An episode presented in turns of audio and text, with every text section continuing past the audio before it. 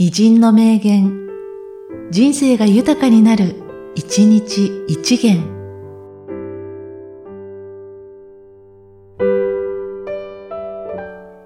11月6日、川北半デイ氏。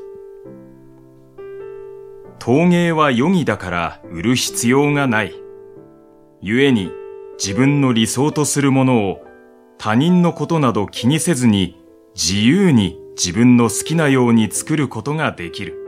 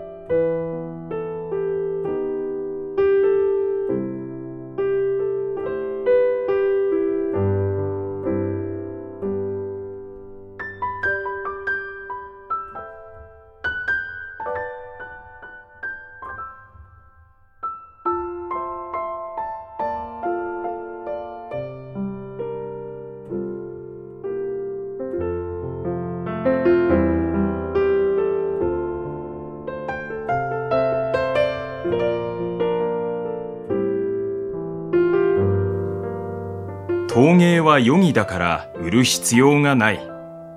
故に自分の理想とするものを他人のことなど気にせずに自由に自分の好きなように作ることができる。